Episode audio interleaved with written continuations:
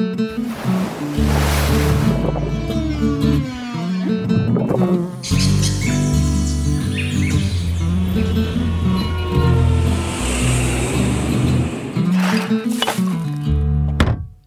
hello, and welcome to another episode of For What It's Earth podcast, the podcast that has a little look at everything nature, climate change, sustainability, and environment, and asks, is there anything that you and I can do to save the planet just a little bit? My name's Emma, and regular listeners will know that right about now, my friend Lloyd normally chimes in, um, but he's busy uh, being a dad to his new son. Uh, so he's not around this week, unfortunately, but I do hope that you will all hear from him soon.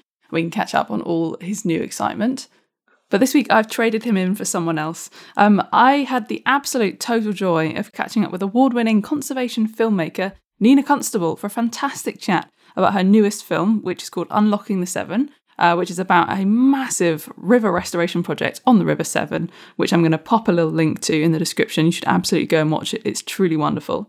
Um, and we also spoke about filmmaking and storytelling and engaging people with nature we both work with Beaver Trust, so of course we talked a little bit about beavers.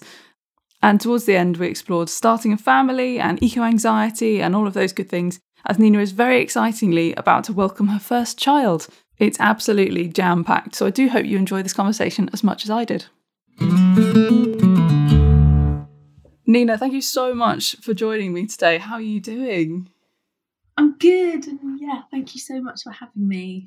Oh, it's, it's, an absolute pleasure. Thanks for making time for me. Today, you are, um, well, it's a bit of a mad day for you because you're releasing one of your upcoming films, Unlocking the Severn. So thanks for finding a little bit of time for me to talk about it.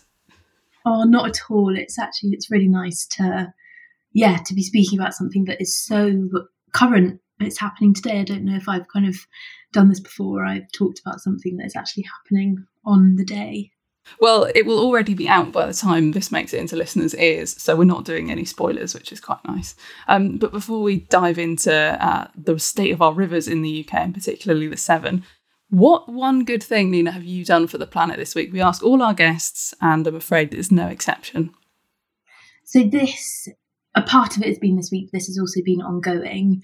Um, this is going to be baby related because I am having a baby in about five and a half weeks. Congratulations, so soon. So soon. But a really big thing for me has been around not purchasing just loads of new things that I don't need. So basically, absolutely everything that I'm kind of getting at the moment and kind of trying to get prepared has been given or lent by friends. Um, Fantastic. And it feels really amazing as well because a lot of my friends have babies maybe a year or two before me. So they're kind of in this interim period. So they're lending me things, but then they're going to kind of want them back when they have their next one. And so it just feels really, just a really nice way of kind of just close circling that.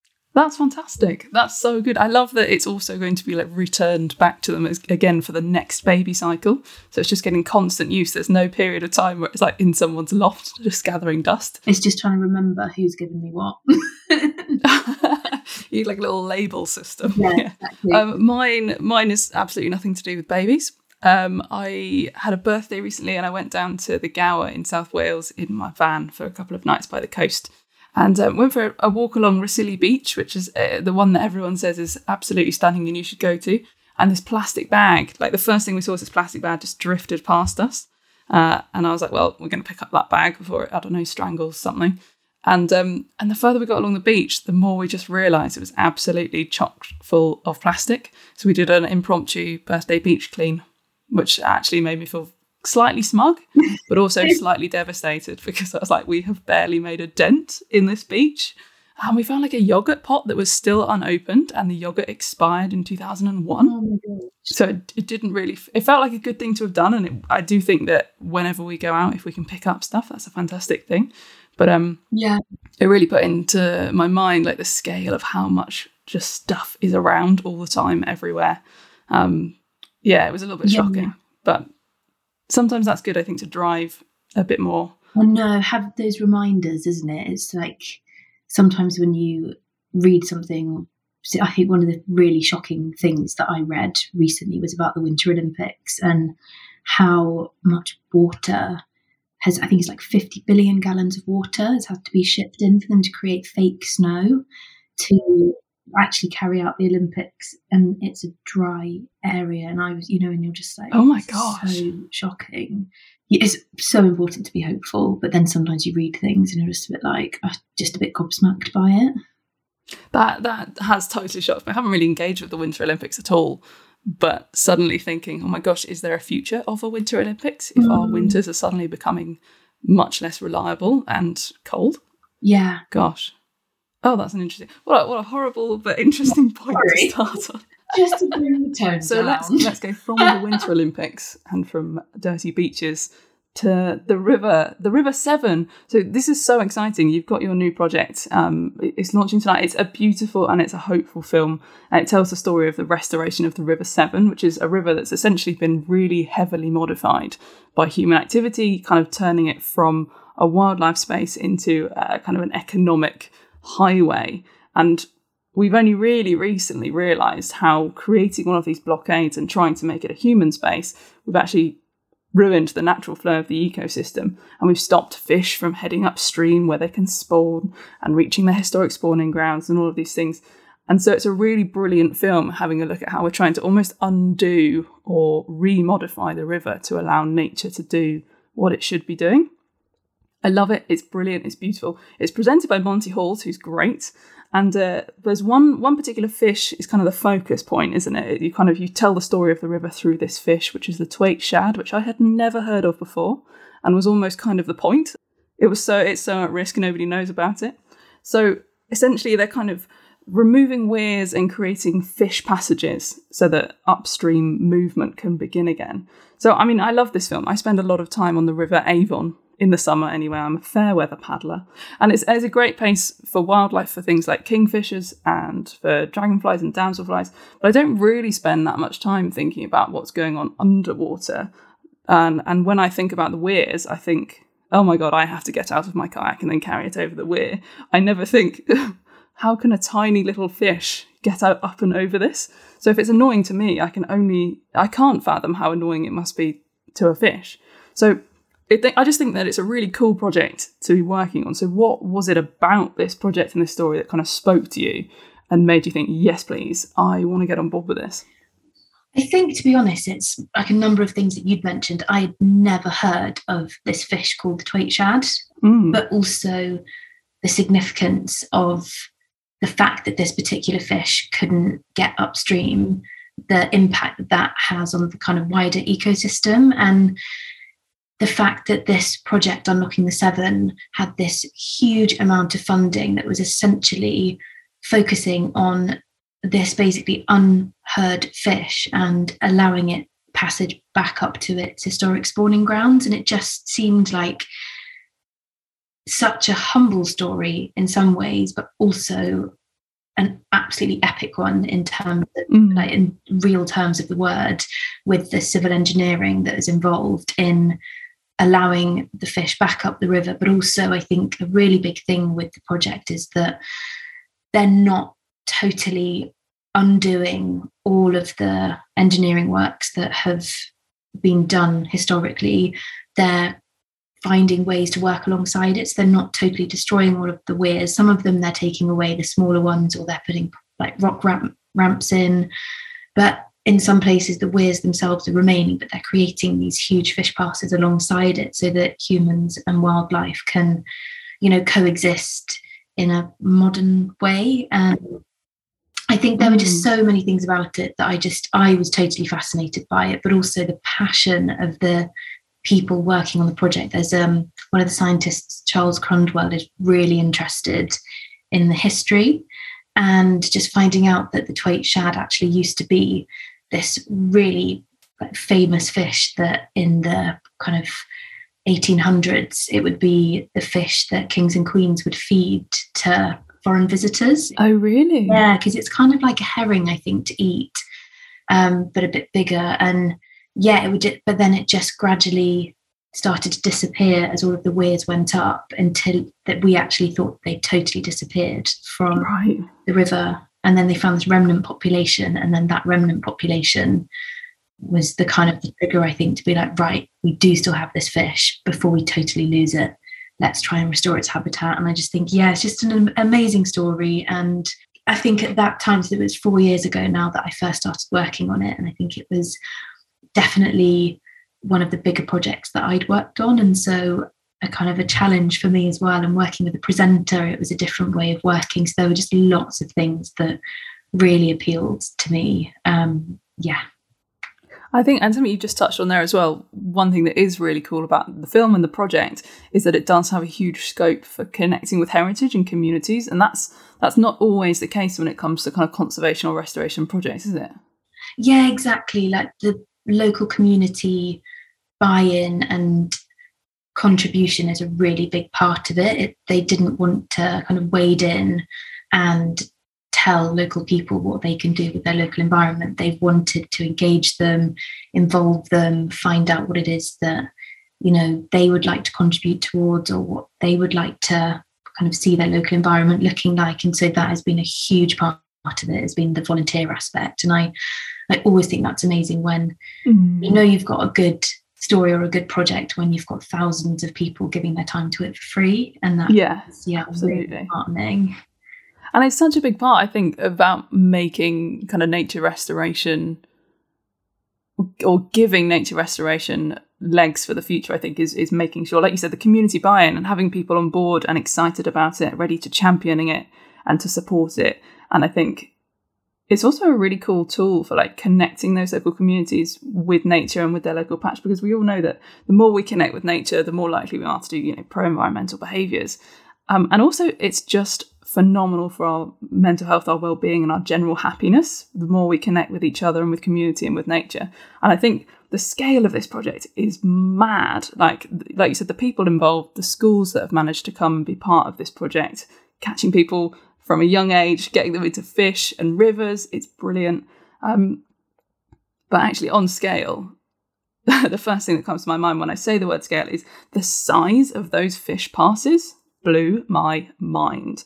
I'd seen a picture, I think, maybe on your Instagram or on um, the Severn Rivers Trust Instagram of one of these fish passes before it filled up with water. And I just saw these really big concrete structures. And honestly, I was like, what, what on earth am I looking at here? This makes no sense to me. And then seeing the film, it makes perfect sense. You put it all into context. But I thought that a fish pass would basically be like a kind of ladder above and over the weir, or like a series of little pools that the fish could jump through. But it is a massive feat of civil engineering. You've basically got these huge trenches that go alongside the weir, they kind of bypass it almost with these concrete blocks in that, that slow the water down, but still allow the fish to navigate through without actually having to jump over a weir. And and they're like one of them was like hundred meters long, wasn't it? Yeah, and I can't remember how. I think it's like twenty meters deep or something. And seeing Monty Halls' reaction to it when he first sees sees it because he had the same assumption that he, and I was the same. You know, like a fish pass. You know, you've seen eel ladders. You've seen. You know, you kind of have in your head what it's going to be, and then this is just this monumental piece of engineering but that was a really i think the depth of it was a really important part of them having this viewing gallery downstairs mm. so that people could go down and actually see into like this lens into the river and see all the fish passing so that they could really engage because at that part of the river you know it's running really fast and you're not going to be snorkeling or swimming in there but for you know the volunteers for the children for just local people to be able to go down and just see the fish successfully passing through. It's just just amazing to be able to see below the surface. And I yeah. think it is the deepest vertical slot fish pass in England and Wales. Oh wow. Yeah, so it is. And I think the viewing gallery is a part of part of that as well. But um Oh, it's amazing. I, I saw it and thought, how do I go? Um, are they doing tickets? Can I just turn up? I, I'm like, it's one thing using underwater footage and working with underwater cameramen to, to bring these images of under a river into viewers' homes and screens, but to actually be able to go down and be next to or sort of feel like you're inside the river yourself. Oh, it was amazing. What a, what a great idea to have this this kind of hole, this window into what's going on in the fish pass. And I mean, not just for visitor engagement as well, of course, it's a brilliant tool for the researchers to be able to see what fish are hanging out and whether these thwaite shad are um, actually using the pass. I, it, absolutely brilliant. One thing I was going to ask actually is whether you know you've worked on a huge range of films, um, notably recently with Beaver Trust and you know really charismatic, amazing creatures. Is it hard to create a film? Like in the early stages, when you're planning, okay, I'm going to create a film about a fish, which is probably quite hard to film, or like or a river and a whole kind of landscape ecosystem. Is it is it harder, or like how do you approach that storytelling differently?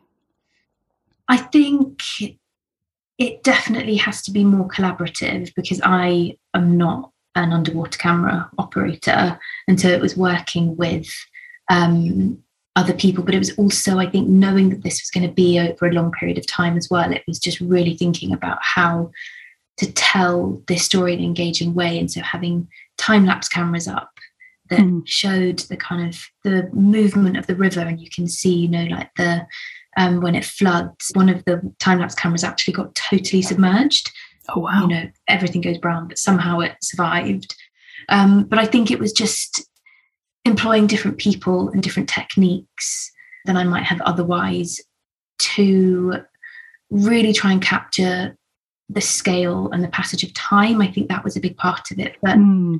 again, I always say this I think one of the things with the type of filmmaking that I do is that I always feel like a bit of a fraud when people refer to me as a wildlife filmmaker because I think that lends itself more to like capturing animal behavior, whereas the work that I do is more to do with people's interaction with nature and mm. people that are working to conserve or protect a species or a habitat. And I think because of that, actually, for me anyway, it's very similar to all the other stories that I'm telling, where you've got these people that are absolutely passionate and dedicated to protecting whatever it is that they're kind of dedicated to. And this was the same with this story. And so for me, it's the people that are kind of the eyes through which we're telling the story.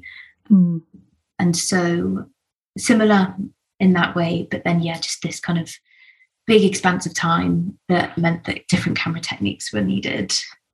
I think that's really important though, bringing the the people into these stories because they are leading the charge on it, and also I think shining a light on the positive work that people are doing. It makes me feel a bit more hopeful about the future because we know that a lot of the damage that's been done to nature has been done by people. So being able to show that actually not everyone is villainous and a lot of people are dedicating their entire lives to doing something positive like unlocking many, many kilometers of a river um, to allow that ecosystem to restore. I, I think that's I think that's wonderful. And so I suppose that that makes you a conservation filmmaker rather than a wildlife filmmaker. Is that how you would more position yourself? Yeah, I think so. I think that's more honest about what Although we do we do love a bit of wildlife while we're at it. love wildlife, and I would not say no to going and sitting in a hide for however many months filming animals. What would, what would be the dream if you were given unlimited budget and unlimited resources? What would you want to go and make a film about? God, there's so many things that I would like to see and like to, yeah, like to capture. Um, there's one particular story that I've been interested in for quite a long time that's about the cork oaks in Portugal Ooh. and the kind of the whole ecosystem that relies on that. And again, that is a kind of it's a people and a wildlife story because I think it's the most, um, the cork oak farming is the most sustainable agricultural practice in the world. Wow. And they're incredible. This is where they kind of peel off the bark of a certain type of oak and then we use that to essentially stopper wine bottles. Yeah, exactly. And then, but then also there've been a lot more kind of uses of the material in in you know like flooring or it's used in mm. art or it's used as an alternative for leather it's just oh. a sustainable material. And if you harvest them correctly, it just grows back. But also, especially with changing climate as well, it's fire retardant, the cork is. And so, oh, right. Yeah, if you get these kind of dry summers and you know, there's the um, potentially wildfires and things. Mm. I don't know if they're totally fireproof, but um, they have fire retardant properties. But it's also the entire habitat that and the species that rely on it. It's just this really beautiful kind of circular story that involves people, but also really interesting animal behavior as well. So, one of the, if, if we're going to just circle back to rivers, one of the things we like to do at For What Earth is, uh, and in, in keeping with telling the human stories and engaging people with nature and issues, is we try and um, provide at least some kind of advice or hints or tips as to whatever issue we're talking about. So, If I ask you, when it comes to protecting our rivers as individuals, what springs to mind for you? I think it's reconnecting with them and reconnecting with what's below the surface. I think, like we were saying about the viewing gallery, mm. so easy to look at a river, walk alongside it, think it looks beautiful, um, but actually there's a one there's a lot of life below the surface that you might not be aware of, but also I think it's 80% of our rivers are deemed as in a shockingly poor state. Mm. Understanding that. And then I think one of the big things is understanding our accountability for the fact that you know it's drinking water it's sewage it's mm. all of these things and it's writing to your mps and understanding that that could have an impact. Yes. Equally if that's not the kind of you know lots of people don't like to be confrontational or don't like to do that. It's volunteering. If you've mm. got a local river nearby i'm sure that your local wildlife trusts or rivers trust yeah. will offer volunteering opportunities and whether that's helping with citizen science or whether that's you know cleaning up your rivers there will be things that you can get involved in. And i think that helps you to kind of garner a sense of pride and i think mm. you know if you feel really proud about an area you're more likely to want to kind of fiercely protect it so i think mm. that would be my recommendation or do you like sophie did in our upcoming film and get your snorkel on jump in and really have a good look around. this, is, this is on the edge with Beaver Trust. Let's give that a little plug. That'll be coming yeah. out soon. Yeah, um, end of April is going to be the release date, I think. I'm um, very much looking forward to this because you you won so many awards as well for Beavers Without Borders, your first film with Beaver Trust. I honestly can't wait to see what you've done. What's next? And this is we weren't even supposed to talk about this, but I'm going for it. this is more of like a landscape scale look at rivers. So keeping a theme with this episode, but it's more of a landscape scale look at uh, uh, particularly buffer zones, isn't it? Kind of the edges of rivers, hence the name, and how when we're talking about river restoration, we are not just talking about the water that's flowing through the valley. We're talking about all of the land around the side of it, the kind of the whole catchment and everything that it relies on um, that catchment area. Yeah, and also just right from the very beginning, you know, from the source of the river where it starts and it's clean and as pure as it's going to get, and then all of the stuff that's kind of chucked at it as it makes its way kind of out into the estuaries, into the sea. But it's, yeah, it's essentially about giving space back to nature and not pushing everything kind of right to the very edge. Um, so yeah, I'm really, it's quite, uh, this one was an interesting one because with Beavers Without Borders, there's a cute, fluffy beaver at the center of the story. I mean, not everyone thinks that they're cute, but generally you've kind of got this um, quite charismatic creature at the center of the story. Whereas this one, the concept is about this buffer zone. And so I don't know if it's as easy a sell, but there are some incredible people in there. And one of the hardest things was cutting down some of the interviews, you know, from two hours down to kind of four or five minutes. Oh, gosh, um, yeah. And just because some of them I could listen to all day. And mm. it's just like, this is really interesting.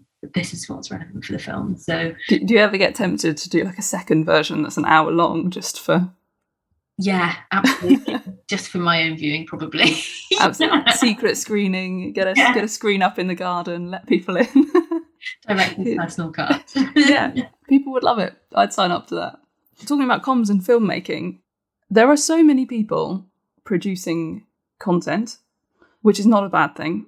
But how do you, particularly as people are both becoming more interested in the natural world and becoming amateur filmmakers simply by having a mobile phone in their pocket. How do you avoid just shouting into the void with your communications? How, uh, you know, what what are your thoughts on actually being able to create content that is impactful as well as beautiful? It's not just content for content's sake, you know. Yeah.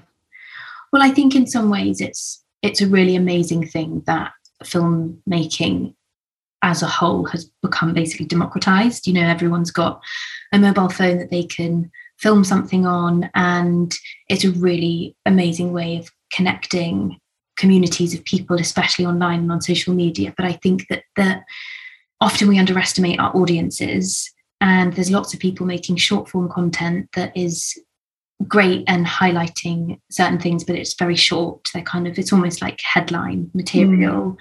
And I do believe that a story like the River Story, the Severn Rivers Trust, or you know stories I'm telling for the Beaver Trust, you can hold an audience's attention for 15, 20 minutes, even an hour, and that's where my focus is. And there's always that um, temptation to kind of churn out a bit more, especially with social media, that kind of feeling that I should be doing more and oh, I should do this, I should do that. And then I just have to be like, Nina, that's not your job. That has to come second. There are only so many hours in the day. Exactly. And that has been, I think it's very easy to get drawn into that and feel like you should be doing more.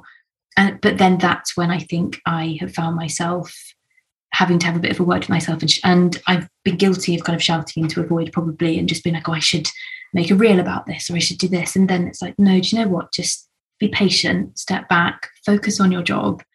And then when the film comes out, hopefully it will speak for itself. Yeah. And so I think it is, it's having that self discipline to just step back from that and block it out. And I actually, like, while I've been editing the Beaver Trust film, I've not really been doing any social media in the week at all. And just on a Friday, kind of having a bit of a recap of the week. And that's been a really good thing for me to just have that kind of boundary in place mm. to really give the work the time that it needs.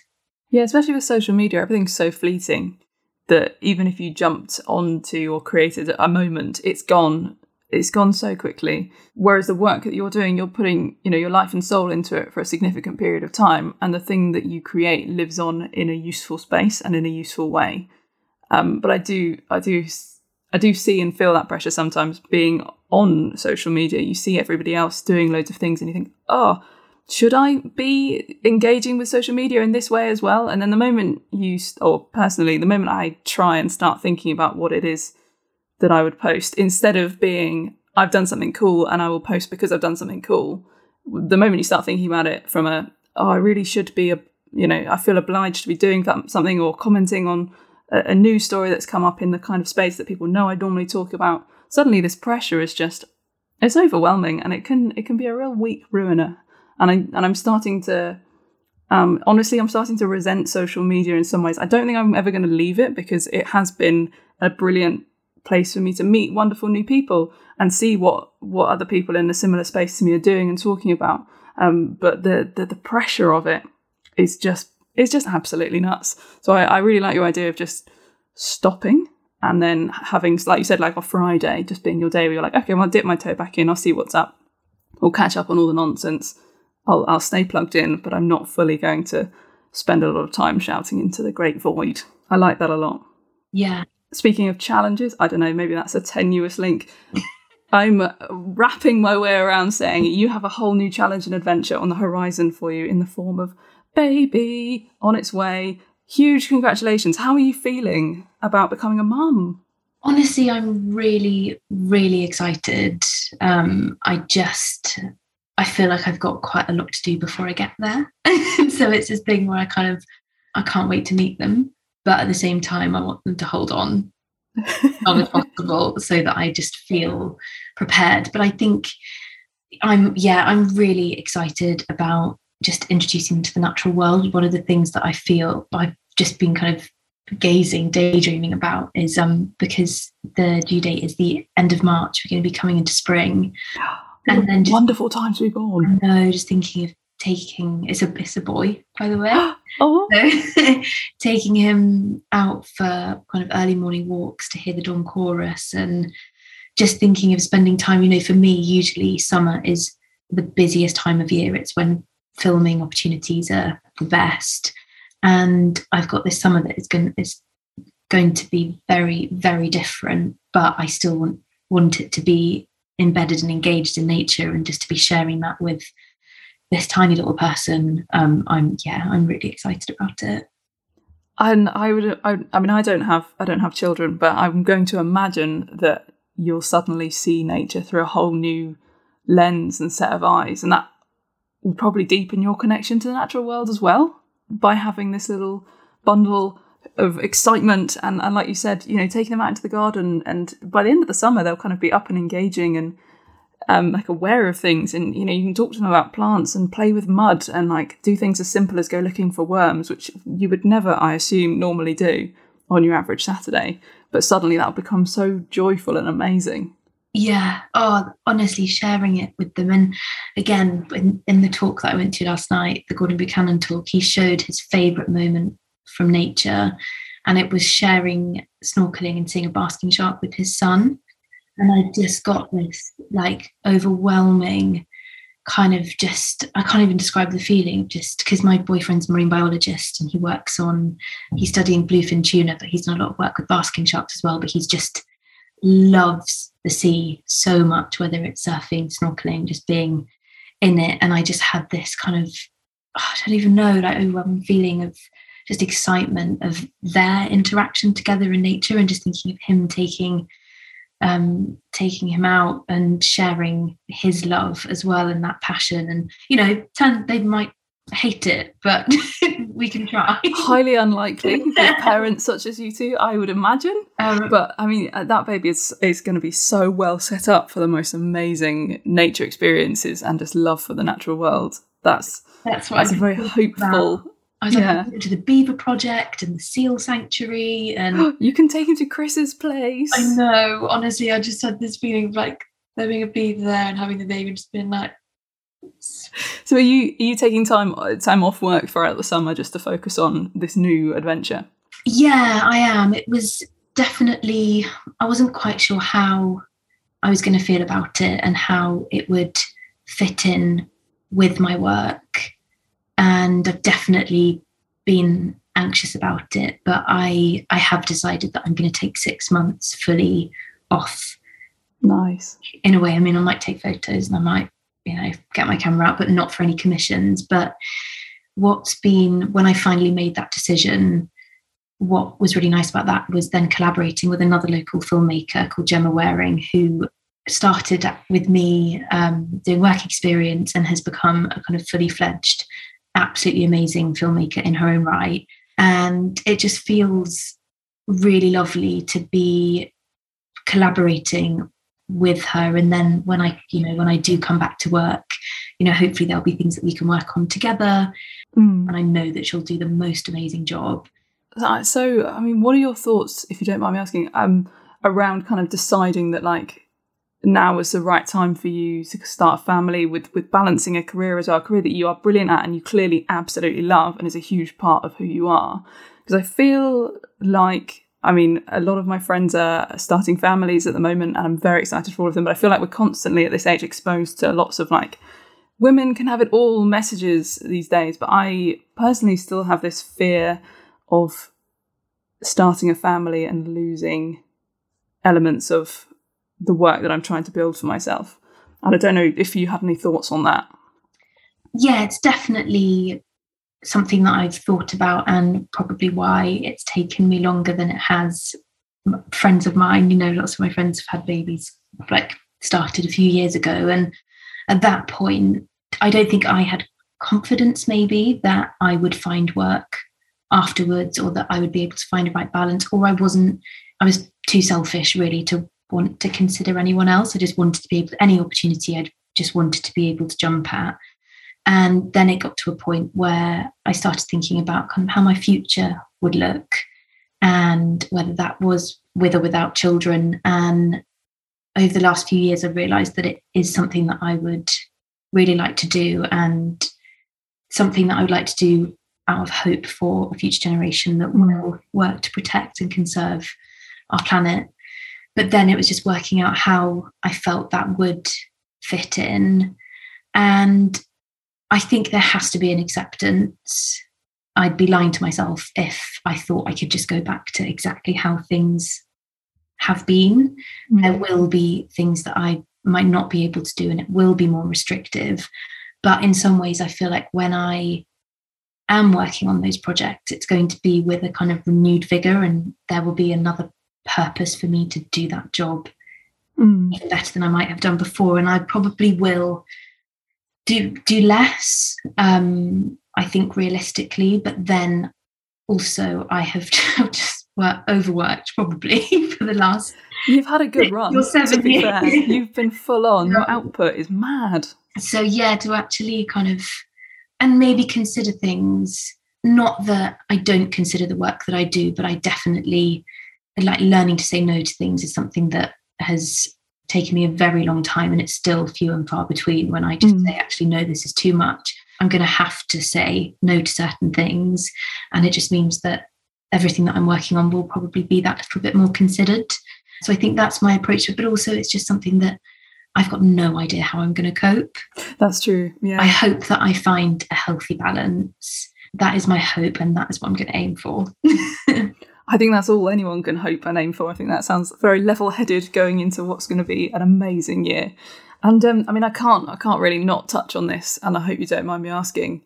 But when we're talking about children, and you and I both in the environmental space and the communication space, I mean, would you be happy to kind of chat about your opinion about all of this noise that we're exposed to when we're considering starting families about the environmental impact of having children and starting families? Like, did that weigh on your decision at all? Do you think it's even fair to to have this pressure being put on women or family who you know, want to lean into this natural instinct to have a family, and then we're kind of, I mean, I don't know you, but I often feel a little bit like almost shouted at by the media that it's my responsibility not to, which is not something I personally agree with, but I mean, it's a it's a whole other layer, isn't it, to this this big decision that you're already making. Definitely. And I think it's an important thing to consider. And I think the conversation is important to have. But at the same time, I think it's something that you have to be very careful to not make people feel guilty about choices Mm. they make. And this is one of the things that is online communities are so powerful, and especially for me during lockdown, the online environmental and conservation community was one that really made that period of time something so much better to have this connection with other people and to build on that. But then at the same time, there is a pressure within that community to not be a hypocrite and to live your life totally environmentally friendly friendlily that's not a word I'm um, here for it, and I get it. um, and and there can be a lot of guilt that goes along with that and i think we have to accept in some ways that we will all be hypocrites Mm. in some way but actually there are these huge life decisions that you can't make those decisions based on a feeling of guilt because you Yeah. feel like you shouldn't do something because you're going to be judged by other people it has to be a decision that is properly thought through absolutely but you also have to think about your own mental health what's important to you Yeah. and i think with things like having children it's also really looking at the facts and really looking at the impact because you can be told that having a child this will be the carbon footprint and this will be you know how many gallons of water it's relative to or that kind of thing but actually that discounts the good that that human being Mm. do for the planet it doesn't take any of that into account and i think that's really important and if the entire you know conservation wildlife community decided not to have children i think that would be almost a lost generation of human beings that would have fought to protect our planet Mm. that's kind of where i'm coming from No, I like that. I, I really appreciate you talking about this because I feel like I'm in a very similar camp to you. I mean, minus the fact that I'm, I'm not having a baby, but just in the thought process of I don't like the layers of guilt that are placed on individual responsibility. And not just with having a family, but with, with most decisions, we're not really living in a society that is built for us to easily and conveniently and not at great expense live a totally green life. We simply can't do that. But a lot of the narrative is you have to do everything within your power, potentially risking having a really miserable time of it, like you said, and risking your mental health and your happiness in this one life that we have to do what you can for the planet for the greater good. And I do believe that individual responsibility in some contexts is great and that we can do a lot, but like you said, sacrificing everything for that ideal and leaning into that that guilt. I just I just don't think with something like saving the planet, I don't think that guilt is the right mechanism to be doing that. Absolutely. And I love I love your your kind of narrative of well listen I'm going to have a baby and it's going to be green and it's it's going to be an eco warrior. And to be honest you as a parent like you said when you're when you're told okay a baby equals x amount of water not all babies equal the same amount of water. Not all lifestyles are the same. You have so much control over what you do and don't do with your child. Sure, if you were flying that baby to preschool every day in a different country, that is entirely different to, you know, growing your own vegetables in the garden with them and eating locally and traveling by bike to preschool down the road in the nearest village. I mean, that's clearly my dream. That's just, I mean, that's the plan. yeah it's it's it's just it's just re- for for me it's such a I mean it's such an emotional it's such a divisive and it's such a, a problematic topic sometimes to talk about but I appreciate thank you for chatting with me about it because sometimes I feel like I can't speak to some of my friends that are having children that maybe aren't quite so eco-minded as me because I don't know how to approach the subject without because I, I just want to talk about it to make myself mm. align my thoughts but I don't want to bring it into other people's spaces in case they think that I'm adding to their guilt, which I really don't want to be doing. Yeah. It's such a such a strange thing to kind of sit down and be like, "Hey, here are my fears," but I don't want I don't want to put them on you. I just yeah. want to discuss them. It's quite hard. No, definitely, yeah. and I think it is that it can be a very sensitive subject as well, and I think that's the thing. It's just not making people feel vilified for choices that they've made that are really important to them. But I yeah. being open to, to that conversation is it's important for people to hear the other side because I I do think sometimes as well that because people feel guilty about something, of don't really want to talk about it.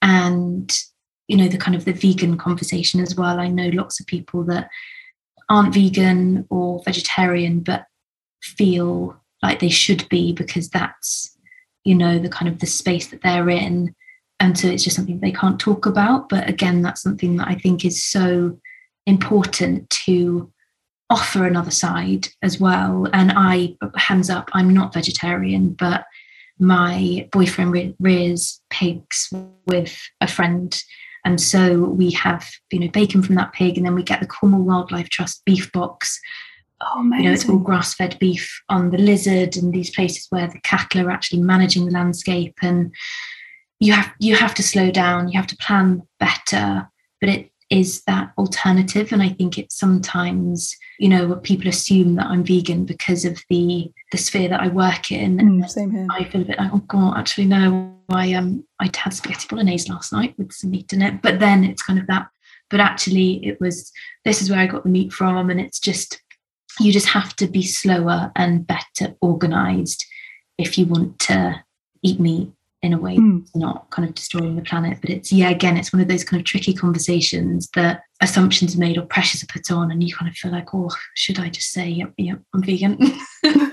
I can i completely feel that. Sometimes i've been out with, with, for dinner with people who aren't vegan or vegetarian but know that i'm in this space. They know that i make half a living talking about environmental issues and i'll have like a burger because i'm really craving one. And they'll be like, mm, not going for the falafel burger. And you're like, no, do you know what? Um, today I will like to eat this. At least I know it's come from the farm down the road. But I think what I think the, the topic of veganism um, is an interesting.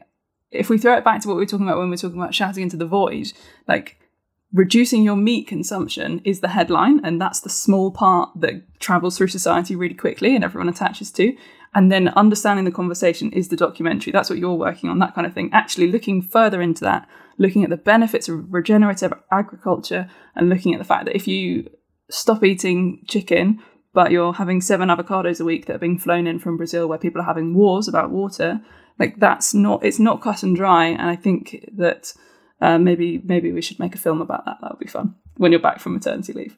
Yeah, everything has so many layers to it. I think one of the major challenges of what you and I do in the space of talking to people about being better with the planet is trying to work out which bits of those nuance are most important to be the headline, but just get people to think two or three times about the stuff that they're doing and reconnecting with everything.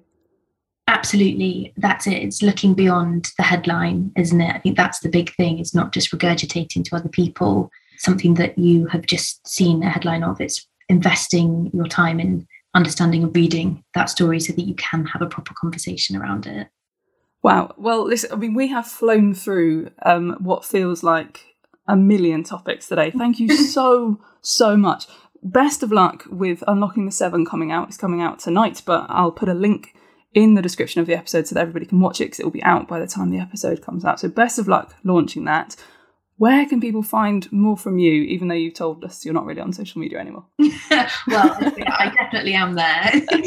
it's not in the week, I'm not as busy. But um, Nina Constable Media is my social media handle across kind of all platforms. And then I also have a website that is ninaconstable.co.uk and that is updated when I have time, but it does have um, most of my films are on there and all free to watch as well. And I, I like completely recommend just spending an afternoon or a weekend going through your entire back catalogue because they're beautiful and you'll learn things. And I think what I like most about your work is I always come away with a sense of hope. Um, whereas uh, some documentaries can be a bit kind of doom and gloomy. Um, so absolutely, everyone go and do those. And actually, while you're here, I'm going to throw a little plug forward as well to the Beaver Trust's podcast, the Lodgecast. We've mentioned Beaver Trust maybe once or twice, um, because you've been a fantastic guest on their upcoming series as well. In fact, you're our season finale guest. So if you want even more from Nina, um, I'll pop a link into the Lodgecast. Go and make sure you subscribe to that for more lovely ear food. I don't know how to describe podcasts. Conversational ear food. Nina, thank you so, so much. Thank you. Thank you so much for having me. Cool. Listen, I have to admit, I felt both tired and buoyed after that conversation. Tired because we covered a lot of things, uh, and I think some of the kind of topics that we spoke about involved a little bit of brain dredging, which can sometimes be a little bit exhausting. But buoyed because not only is Nina one of the nicest people I have ever had the pleasure of chatting to, um, she's just she radiates hope and all that is good about the world, and I'm really excited to see where the next uh, leg of her journey takes her. And I just know she's going to be the most amazing mum to this this child whose destiny is to be one of the most amazingly nature connected um, children. I think. So I, I, do hope that you found something in there that was useful and relevant to you. We did hop around the topics. And speaking of topics, I don't know, perhaps that's another terrible tenuous link. I need Lloyd back. Um, we have, of course, got a back catalogue of over 70 now different episodes covering different topics from me trying to make soil sexy to Lloyd and I trying to work out how to make our home renovation projects a little bit more eco friendly. So if you're new here, hop on back, make sure you're subscribed, and go and enjoy some of our other episodes. You can also find us on social media. We're on Facebook and Instagram at For What It's Earth Podcast, and we're on Twitter at What Earth Pod. And you can also email us at whatitsearthpod at gmail.com. So let us know what one good thing you've done for the week. I absolutely love reading them. It makes this whole thing feel worth it uh, and also gives me great ideas. And we'll give you a shout out on the episode or on social media. You can review the podcast on Apple Podcasts or Spotify these days. Uh, if you've liked it, that goes a really long way in helping us. We're a small independent production. Uh, so that would be much appreciated. And without further ado, I'll let you get on with the rest of your day. Thanks so much for listening. Uh, we'll see you soon.